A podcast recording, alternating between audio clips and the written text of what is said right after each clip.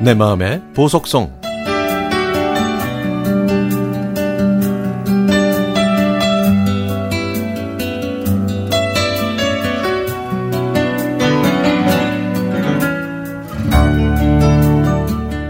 제가 초등학교 때 생일 파티에 초대받아서 갔던 친구 수아의 집은 텔레비전 드라마에 나오는 집처럼 으리으리했습니다.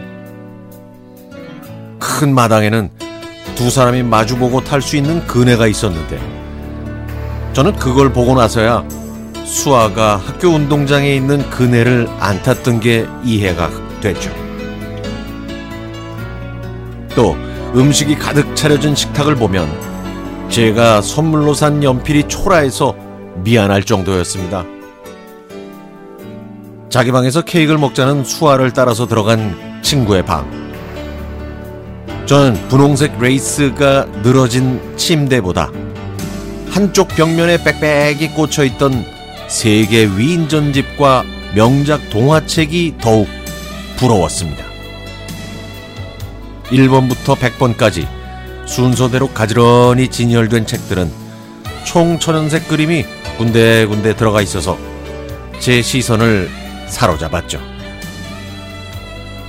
수아가 이 많은 책들을 다 읽었기 때문에 제가 매번 101장 장원을 놓쳤다는 생각이 들 정도였으니까요. 그래서 저는 어른이 되면 마당에 그네가 있는 집, 그리고 책장 가득 책을 꽂아두고 살겠다. 이렇게 다짐했습니다. 그 시작은 직장 생활을 하면서 타는 월급으로 조금씩 책을 구입하는 거였습니다. 맨 뒷장에 책을 구입한 날짜와 날씨를 적고 다 읽으면 짧은 소감을 메모지에 적어서 책 사이에 끼워 넣었죠. 그렇게 한 권, 두 권씩 꾸준하게 모았습니다. 수시로 먼지도 닦고 바람도 쐬어 주었으며 이사 갈 때도 가장 먼저 챙겼습니다. 책이 제법 많이 모여서 책 부자가 됐지만 좁은 집에서는 더 이상 보관할 수가 없어서 할 수 없이 낡은 책들은 버리고 상태가 좋은 책들은 동네 문고에 기증하려고 천천히 정리하고 있는데 책갈피에 들어있는 그 짧은 독후감을 읽는 건 마치 숨어있는 보물을 캐는 것처럼 흥분이 되더라고요.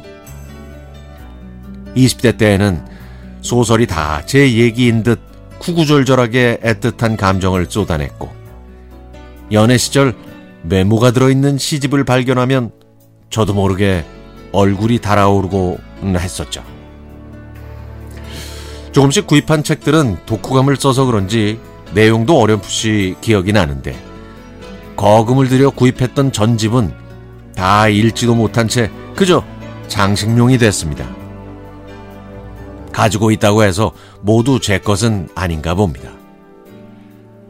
그 시절의 아름다운 추억은 제 마음속에 남겨두고 다른 누군가에게는 소중한 몫이 되길 바라면서 그 책들을 기꺼이 동네 문고에 기증했습니다. 제가 비록 마당이 있는 집에서 살고 있지는 못하지만 제가 오래도록 꾸준하게 노력했던 소중한 꿈만큼은 다행히 이룬 것 같아서 참 다행이라는 생각이 듭니다.